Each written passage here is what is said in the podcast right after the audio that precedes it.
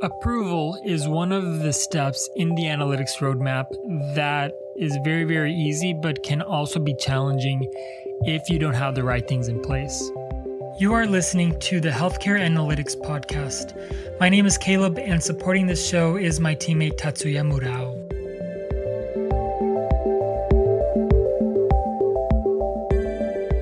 The approval of a analytics project is one of the easiest steps when all the pieces are in place. So before approval comes quality assurance testing and before quality assurance testing, you have project development. And if it goes well, if the project goes well, then approval is just a simple email, a simple Slack message, a five minute meeting saying, yes, we like the work. Let's get it out. Let's roll it out to the company. If not, then you're going to have to backtrack and see what step in the analytics roadmap you have to go back to to correct. Do you have to define new features and functions? Do you have to do more project development? Do you have to make sure that the development that has been done needs to be tested more? All of these things are important to do before the approval process. And when approval takes place, then you can go to the rollout period.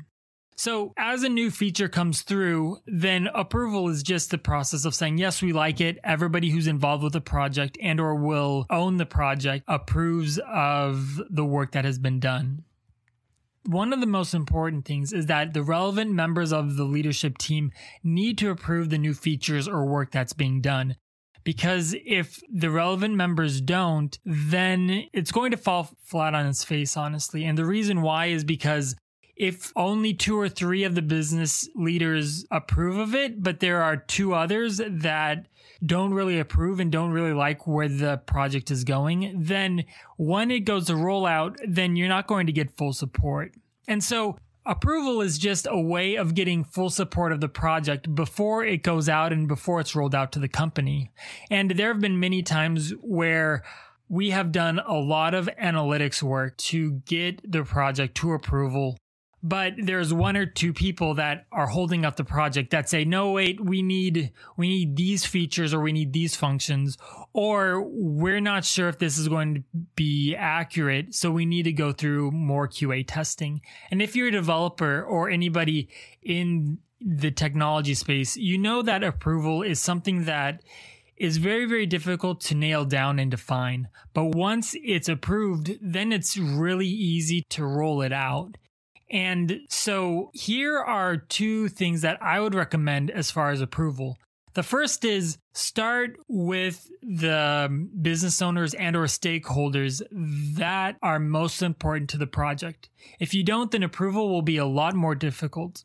The second thing is, is to communicate throughout the project. So if you communicate what's going on, what features and functions are being implemented, what project development work is being done and what hurdles are there in order to complete the work. And then assurance that the QA or quality assurance testing process is rigorous.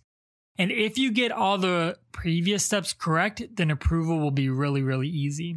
So I hope that helps. It's a very, very simple step, but it can eliminate a lot of headaches when it comes to rollout and it can help refine the, the work if all the people don't approve of the project as it stands.